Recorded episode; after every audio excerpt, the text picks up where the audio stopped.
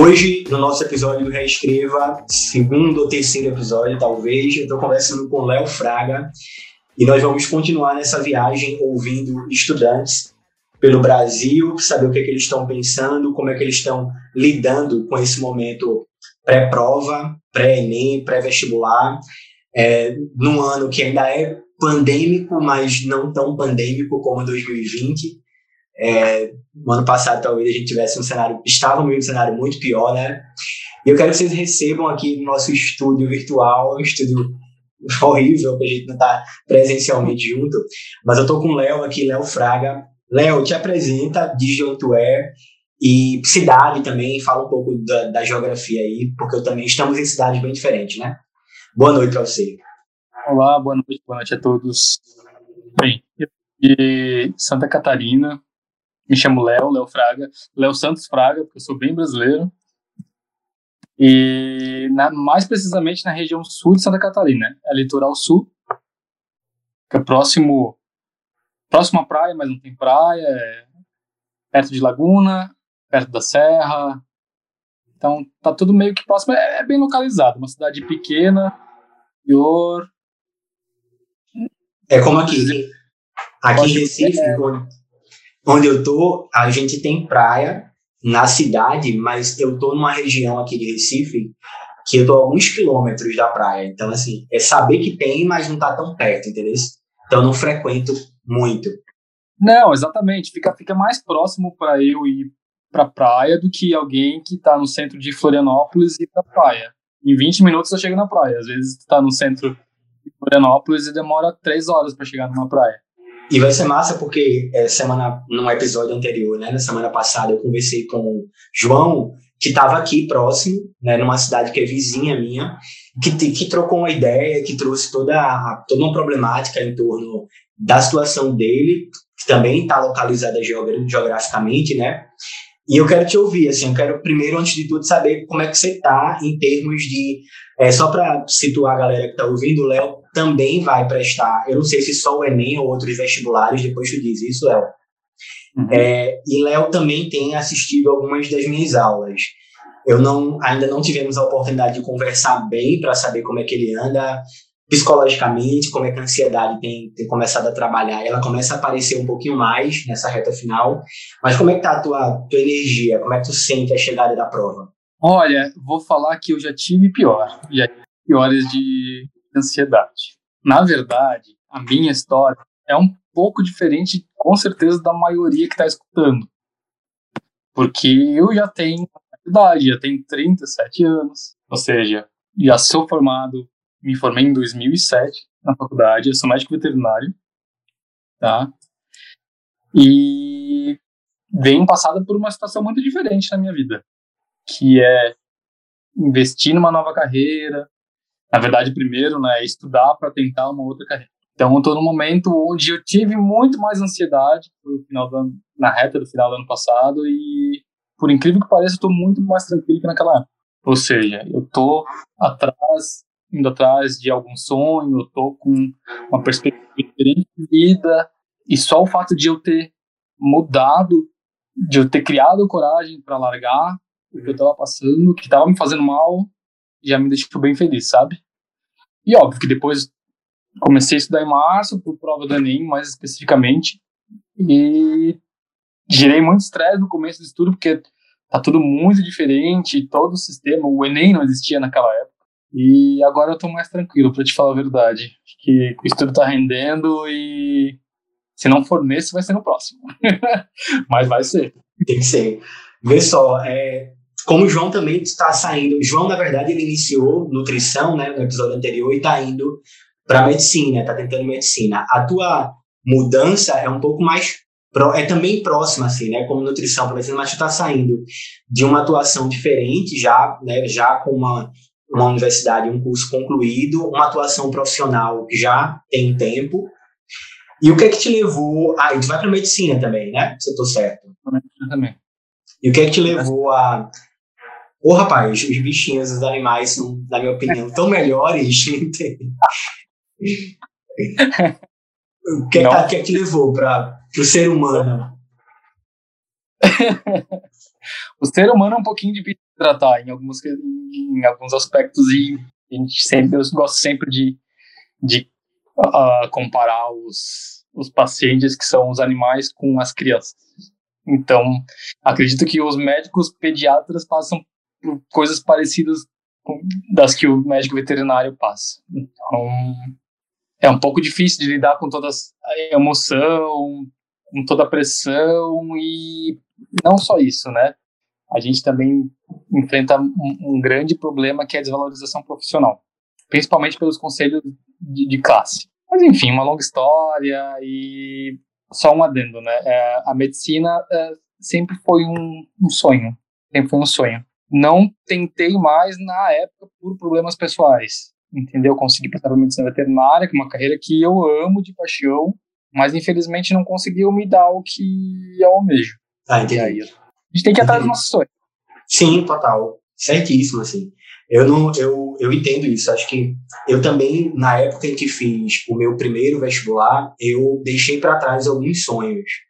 É, eu, eu sou formado em economia, né, em ciências econômicas, primeiramente, né, meu primeiro curso. Mas quando eu escolho ciências econômicas, apesar de gostar do que, do que aquilo traria, é, eu deixei para trás vários sonhos, assim, né? Eu pensei em fazer cinema, que era uma opção inicial, depois pensei em jornalismo, Economia estava no meu top 5, mas era a quinta opção. Entendeu? Então, assim, é, é, eu, não, eu não mirei nem nas três, nas três primeiras. Psicologia era a terceira. E aí, hoje eu estou tentando fazer um movimento parecido com o teu, é, de tentar repensar um pouco a minha carreira e tentar. Eu nunca acho que tem idade para isso, eu acho uma bobagem essa coisa de dizer, não, tem idade, a gente passou de tal época, tem que viver naquilo e né? Acho que não, velho. Acho que a gente tem que, tem que mudar mesmo. E me diz uma coisa, tua, tua história aí traz um, um elemento novo, né? Você disse que fez as, a primeira prova em 2007, não é isso? E agora a gente está em 2020, 2017. Me formei em 2007. 2007. Então, teu primeiro vestibular, ele é... Foi, foi 2002. Ah, bicho. Então, então a gente está quase 20 anos depois aqui. É, praticamente 20 anos. Praticamente 20 anos. Cara, em 20 anos, o sistema, a maneira de ensinar, o conteúdo, a própria prova do Enem virou de cabeça para baixo total, assim, em Não termos de... e me diz aí, como é que tá sendo essa experiência? Como é que tu vê, comparando, faz uma análise comparativa do que mudou, do que tá melhor, do que tá pior, nesse espaço de 20 anos? Ah, é um pouco difícil fazer comparação, porque na época que eu estudei, eu estava numa bolha, né? Como é que eu vou explicar essa bolha? Por mais que eu não tivesse sim, muitas condições financeiras, o meu pai conseguia me pagar um estudo bom. Então, muito difícil comparar a minha situação na época do que pessoas que, a maioria absoluta, não tinham, não tem condições de pagar um ensino de boa qualidade. Na época também não tinha muito programa de bolsa. Então, ou tu conseguia alguém que te ajudasse, ou alguém na tua família tinha dinheiro para poder te bancar numa faculdade, ou não faculdade. Quem entrava em faculdade federal, estadual, tem que conseguir ter um estudo bom. Agora, como você vai ter um estudo bom numa época onde o salário mínimo, quer dizer, o salário mínimo numa época sempre foi baixo, né? Mas você paga um salário você tem que comprar comida, você tem que pagar aluguel. Como você vai pagar uma faculdade particular? Não faz, não estuda. Não estuda, não consegue seguir. Na época, eu tive condições de ter um ensino bom. Né? Não foi um ensino bom. Só porque teve problemas realmente pessoais, assim, na época, que me levaram aí para o outro lado, né? Ou seja, eu passei no vestibular, gente, é agora. Não adianta. Fazer uma faculdade estadual vai ser essa mesmo. Né? Não, não, não tive a, a oportunidade de relaxar, não, fica em casa, estuda de novo, vai, tenta, continue seu caminho. Não, não, você vai. Era a minha chance. Agora eu tô tendo, eu tô me dando a chance de fazer o que eu quero. Mas quanto à prova, eu não fiz a prova do Enem ainda, né? Eu só olhei algumas questões, eu nem consegui, para te falar a verdade, tempo de fazer mais provas. Eu vou começar a fazer isso a partir da semana que vem. Ou seja, a partir da semana que vem eu vou pegar todos os dias eu vou tentar fazer uma prova diferente. Aí eu vou focar realmente em fazer questões. Eu fiz um simulado nessa semana. O que me pegou, na verdade, foi as, as humanas. Matemática, provavelmente eu fui bem, não sei o resultado ainda. A, a, física não fui mal, fui bem também. Agora, nas humanas, mais a questão de filosofia foi um, um puxão, assim, que me deu. Eu, eu senti um puxão. Com certeza eu não fui bem, não sei o resultado ainda, mas eu não fui bem. E na minha época não tinha nada assim tão focado em ciências humanas. Português era português. Tinha um ou dois textos de interpretação, muita biologia, muita química. Não é, na verdade, nem de perto parecido com a prova do Enem que a gente tem hoje. Nem de perto. E, e mudou pra caramba, né? Assim, eu também fiz. É, é, quando eu fiz economia, a gente não tinha Enem. Eu fiz o vestibular tradicional, que era feito pelas próprias universidades. Né? Era um vestibular. Aqui, no caso, a gente tinha a Coveste, que era uma espécie de instituição que elaborava a prova, mas a prova era específica só para a federal daqui. Para as federais, porque aqui, Léo, a gente tem na mesma cidade duas federais, uma federal e uma federal rural, que apesar do nome rural, ela não tem só cursos voltados para o campo, para o mundo rural, ela tem cursos de humanas também e tudo mais. E aí, quando eu fiz, era esse tipo de vestibular. E era um vestibular, como estava falando, era uma prova que era muito voltada para essa coisa da estrutura mesmo. Assim, português, por exemplo, era muita gramática e menos interpretação de texto, né? O Enem inverte bastante essa lógica. A gente tem muita interpretação de texto, muita questão que para ser resolvida ela precisa de contexto, que você associe coisas, que você relacione, compare. Tem essa coisa do uso dos gêneros textuais, né? Que é uma coisa que a gente é, ampliou muito com a chegada do Enem, de entender o que é uma notícia, qual o papel social dela, do que é uma charge, o que é que ela representa e tal. Eu acho isso massa, eu acho que é um avanço significativo para o estudo de, de, linguagem. A minha dificuldade, ao contrário de, de, tu, assim, a minha dificuldade era eram as, a física, a química, a biologia. Eu sempre fui de boas em humanas. E agora eu vou fazer professor bisbilhoteiro, assim, porque eu te sigo nas redes e tu parece gostar dessa área, velho, de, de filosofia, sociologia. O que é que acontece? Não sei o que, que aconteceu, mas eu gosto. Eu gosto. Eu tentei, na verdade, gostar mais e aprofundar mais nesse tempo que eu estou estudando. Mas na prova é uma coisa muito diferente. Eu vou te fazer uma pergunta, porque faz um bom tempo que eu não olho para essas provas, especialmente de filosofia, história, sociologia. A abordagem é, ainda é uma abordagem que o conteúdo é tratado em fases, em períodos, com perguntas assim chatinhas de de conceitos e, pra, e datas, né? Ou não? Também uma prova mais política, mais contextualizada. Como é que rola isso? O que, é que tu achou? Tem a parte contextualizada. Uh, cobra muito datas, mas, mas sim compara autores. Eu acho que as linguagens de cada. Ah, vai comparar Holmes com Ana, com. Enfim, ele, ele faz uma mescla, ele não é nada muito específico. Tá? Mas pegou, na verdade, eu nem sei. Só sei que nada sei. Eu vou pegar essa prova ainda que eu não, eu não resolvi ela ainda depois. Da, que eu fiz, na verdade, foi terça-feira a prova. Então ainda não tive tempo de corrigir. Mas em outro momento eu vou conseguir te falar melhor se eu fui bem ou não. Porque, na verdade, até se eu fui bem ou não, é uma coisa incerta. Pensando nessa tua viagem nova agora, né? Tu chegou a tentar o ano passado, pelo que eu entendi, 2020, ou não? Mas tu estudou. Não entendi. Ano passado eu surtei, entendeu? Mas havia, havia pretensão de fazer? Não. Também não. Pior que não. É, esse ano está sendo, na verdade, a pandemia está sendo uma reviravolta na vida de tanta gente e na minha, inclusive. Eu estava simplesmente num consultório onde o movimento deu uma queda, e eu sempre refleti muito sobre a vida, né? Ah, como eu vou estar daqui a 10 anos, como eu vou estar daqui a 15 anos, será que isso vai me fazer feliz até lá? E eu tava tão estagnado, tava todo dia chegando no meu trabalho, olhava assim, tava num consultório, tava assim, gente, será que a minha vida vai ser isso? Eu preso dentro de um consultório, pelo menos oito horas, a minha, o resto da minha vida inteira, aqui, nesse mesmo lugar, com as mesmas pessoas. Assim, não, isso não vai acontecer comigo. E foi aí que eu só simplesmente larguei tudo. Larguei tudo e comecei a estudar. Tá. Então, a, a, preparação mesmo, como tu falou, iniciou em março desse ano. E Nossa. agora eu vou, eu vou para um terreno talvez mais, um pouco mais polêmico, vamos dizer assim. Como é que tu avalia é, a condução do, da educação hoje? Qual a tua avaliação da educação? O que é que tu acha que está rolando? Como é que tu percebe a realização de um Enem, de uma prova nacional, num ano ainda com fortes problemas relacionados à pandemia? Qual a tua avaliação disso? Assim? Na verdade, todo esse governo é um erro, né? Desde o princípio. Desde o princípio agora sempre. Eu acho que tudo começou errado quando eles não fizeram um plano educacional de uma maneira rápida e eficaz, que chegasse de uma maneira legal para todo mundo, entendeu?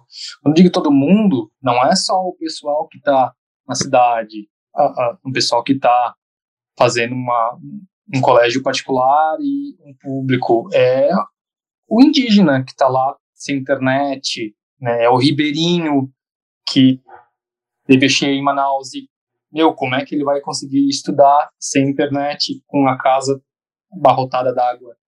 Entendeu? Como é que ele vai conseguir ter a chance de competir com alguém e ter um pouco de dignidade de vida? Isso não vai acontecer, né? Agora, se um governo ainda não faz a coisa certa, não faz um plano educacional, barra o aluno que não conseguiu ir para a prova do Enem e faz com que ele cancela a inscrição dele porque ele não conseguiu ir na outra, Poxa, isso daí já, já te conta muita vida, né? A vida de uma pessoa simples, cara, é difícil, velho. Porque como é que. A gente já tinha comentado antes, né? Como é que ela vai se alimentar? Como é que ela vai comer? Como é que ela vai subir a escada dela? Quem é que vai ajudar ela aí? É, é ela por ela mesma, né? Agora, se o governo, além, não ajuda, se o governo trava a escada, como é que essa pessoa vai conseguir estudar, cara?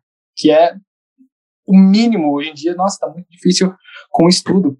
Como é que tu vai conseguir ter um pouco de dignidade sem estudo, velho? Enfim, a gente fica até um pouquinho emocionado quando fala, né? Muito. Uma... É, e deixa eu te dizer uma coisa, é, uma das, no ano passado, né, talvez é, a gente não, se, nós não seguíamos um, um ao outro ainda, é, eu fiquei muito mal, assim, nessa época pré-ENEM, porque eu vi uma galera, é, estudantes, é, em geral, quando rolou o debate sobre ter ou não a prova, até que ponto era justo né, que a prova rolasse. Então, eu vi uma galera assim colocando coisas muito muito bizarras na internet, dizendo que ah, tem que rolar mesmo, quem conseguiu conseguiu, quem não conseguiu, problema e tal.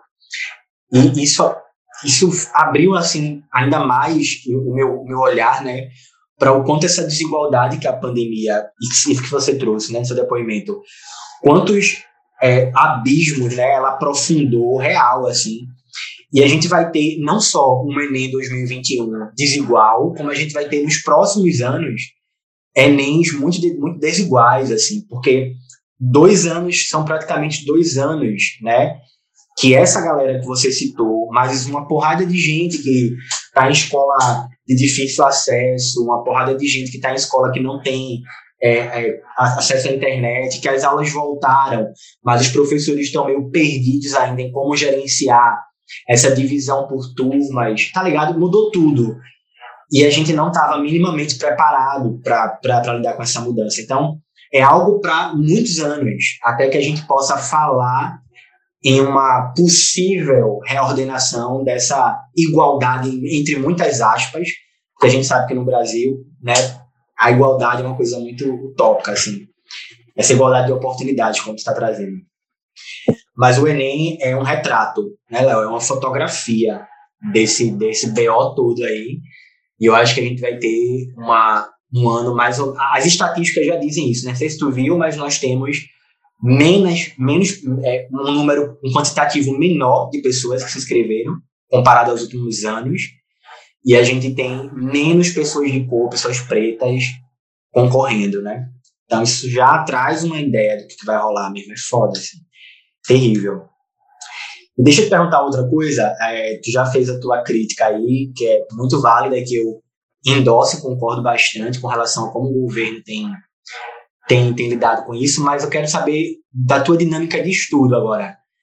Como é que tu, no dia a dia, divide teus horários Você falou uma coisa que é, ficou aqui na minha cabeça. Eu larguei tudo, abandonei muita coisa e estou focado nisso. Esse teu foco, como é que como é que é isso? Quantas horas de estudo por dia? O que é que você estuda cada dia? Separou por matéria? Como é que rola isso aí? Olha, eu geralmente faço uns dois dias de matemática, segunda e terça, quinta biologia, quarta eu vou para química e eu deixo pelo menos dois dias pro restante, assim, mas eu não vou te falar que nos últimos dias eu não estou conseguindo deixar tudo em dia porque é muita matéria. Mas é de segunda a segunda. É de segunda a segunda e todo dia acorda cedo. Tento deixar um tempinho para ir para academia, mas vou comer, trago meu prato para cá, pro quarto e como aqui mesmo, estudando, lendo e é assim. É uma loucura, não é nada fácil, mas vou te falar que é prazeroso, eu gosto de estudar. Tá sendo, tá sendo prazeroso. Não, não, não vou falar que é, que é ruim porque não é, é um pouquinho diferente, como eu te falei, gerou estresse, mas eu gosto de estudar e eu tô fazendo o que eu quero, né? Eu não estou sendo obrigado, na verdade, a fazer isso. É o que eu quero fazer. E, e, e assim, eu vou fazer falar duas coisas. Fala. Ah, pode ser aí a, o segredo. pode ser o segredo, entendeu? Fazer é, total, não. Se está estudando porque gosta e, e, é o que quer, isso já né, facilita total, assim, em termos de processo. Outras barreiras vão surgir, outras dificuldades, mas isso já dá um gás. Agora, eu percebi uma coisa. Eu, não, eu achei que fosse pior, entendeu? Que seria pior, na verdade. Achei, achei mesmo, porque tá sendo. Realmente eu tô aprendendo tudo de novo, gente. Muita coisa eu já sabia, principalmente biologia, porque é uma coisa que eu tô. Que eu tenho. que eu atuo, né? Então tá legal para mim. Agora, o resto, física, nossa, nem ideia do que se passava de novo numa ondulatória, sabe? Se a gente conversar sobre, sei lá, qualquer tipo de parte da planta, eu também não sabia, porque eu trabalho com animal. Então, mas enfim. Mudou. Agora, olha só, eu vou dizer uma coisa. Eu reparei aí, não sei se eu estou errado, na tua descrição de como está a tua semana, eu vi que humanas e, e as outras coisas foram assim. Tem muitos dias para esse negócio, não. É por conta do peso que medicina é, tem um peso, né, no Enem também para isso? Ou é porque tu tá jogando as humanas pro resto do, do, da semana, assim? Joga real aqui. Matemática ocupa muito tempo, entendeu? Então, eu fico muito focado nos exercícios, principalmente. E é muito tempo perdido no exercício de matemática. Eu perco muito tempo. E é, assim, ó, é, biologia, eu acompanho uma plataforma 10 horas por semana de biologia, sabe? E aí eu gosto de anotar, eu perco tempo anotando. Eita. Cada um tá, né? Então, só no ficar anotando as coisas de biologia e ficar fazendo os exercícios de matemática, me ocupam, vou te falar, que 70% do meu tempo. Geralmente, os estudantes de medicina têm essa coisa de tirar realmente, assim, é, uma parte da, da, da semana com esse foco em biologia, porque conta muito, né, tem um peso grande e tal, mas fique ligado aí, né, para não deixar as outras disciplinas muito de escanteio, porque a gente, a gente se empolga e a gente sabe que aquilo é mais, né, mais importante para a nota e acaba lascando outras coisas. Nem sei se essa palavra, essa, essa palavra lascar, o verbo lascar, existe aí? Existe, mas é pouco utilizado, não é muito. É, é muito comum aqui. Mas vê só, Léo, agora eu quero falar de redação quero que você coloque isso quais são suas suspeitas. O que, é que você acha que vai rolar de tema este ano? Ah, esse ano tá uma coisa muito incerta, né? No passado eu não participei do suspense, mas esse ano, olha, eu acho que desafios, desafios da educação à distância. Isso é uma, coisa, é uma coisa que para mim é, é meio que, ah, cara, eu sei que caiu uma prova de algum vestibular em São Paulo, então quando eu, eu vi essa notícia, quando eu vi a prova, eu pensei, então diminui um pouquinho a probabilidade de cair. Mas quando tu começa a linkar com essa coisa do indígena, entendeu? Com o desafio, principalmente do indígena, aí eu, na verdade, eu gostaria que fosse. eu vou dizer para tu uma das minhas suspeitas, que tem a ver com a tua. Eu acho que esse ano é, é, a decisão sobre o tema ela já foi tomada, certamente. A gente está aqui especulando uma coisa que a banca já decidiu e essas provas já estão rodando, né? Então a gente está só na especulação. Agora, este foi um ano é, muito importante para a comunidade indígena no Brasil. Algumas lutas e alguns marcos. Eu sei que muita gente está dizendo assim, pô, é, eu acho que o conflito entre os indígenas e o governo, que está cada vez mais aflorado esse conflito, talvez impeça que a prova aborde algo assim, sabe?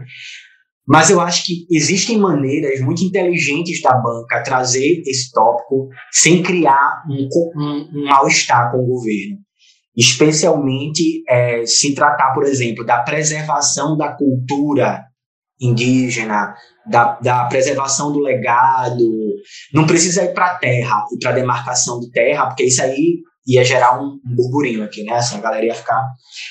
E eu, eu tenho certeza que esse governo tenta interferir na dinâmica ali. Eu não acho que eles são éticos ao ponto de dizer deixa a banca fazer como, como ela quiser. Não acho que rola isso. Mas, enfim, são especulações. Léo, meu querido, nós estamos chegando no nosso tempo e eu queria que você finalizasse falando com a galera que está prestando. Aqui a gente vai ter uma, uma galera que está ouvindo muito diferente, né? Passando por realidades muito diferentes. Você vai estar tá falando com gente que atravessou os problemas que você contou agora e com pessoas que tiveram uma, um ano mais confortável. Mas independente disso, é, jogue aí sua fala final, deseje boa sorte para a galera, aconselhe se você quiser e, e, a gente vai se falando depois. Eu volto para me despedir. Olha, eu na verdade eu posso falar um pouco pro, pro povo que está escutando, porque na verdade são estudantes, né? Como eu atualmente, mas a maioria com certeza é mais nova do que eu. já que eu estou com 37 anos. Mas eu posso dar um recado como se fosse para mim mesmo, que ela é: nunca deixe de fazer o que você quer fazer na sua vida. Aquela frase que a gente escuta, corra atrás do seu sonho, é essa frase que você tem que seguir. Não escute a mais ninguém, só a ela, porque é isso que vai te fazer feliz. Não é ir para um emprego, arranjar qualquer emprego, ganhar dinheiro, porque você vai estar o resto da sua vida fazendo aquela mesma coisa. Se por acaso você cair nessa teia de fazer o que você não quer fazer, saiba que isso pode ser mudado, se você tiver bastante coragem nesse caminho, porque não é fácil desistir de um certo conforto depois. Mas se você tiver a oportunidade de fazer o que você quer fazer, corra atrás dos seus sonhos, porque isso vai te fazer feliz. Eu tô aqui emocionado porque se eu tivesse ouvido isso na minha época, eu não teria escolhido a quinta opção da minha lista. eu fiz uma bosta, né? É, eu me lasquei, como a gente diz aqui, né? Do verbo lascar. Eu me lasquei e tô tentando também, com você, reorganizar esse, esse, esse rolê. Léo, resumindo a aula, né? Sou Léo Fraga, 37 anos, voltando a estudar agora, médico veterinário e indo certamente para medicina no próximo ano. É, qual a especialidade, Léo? É, é pediatria mesmo ou outra? Não, não, não, não. Adoro crianças, gente. Quem, quem as tem aí eu não vou ter, né? não, não está nos meus planos, tá? Mas não, não vou para pediatria. Se eu for, eu vou para cirurgia mesmo. Espero que nós não né? Nem, nem um dia eu quero encontrar com você, como médico. É, é, cirurgia é um negócio que a gente corre.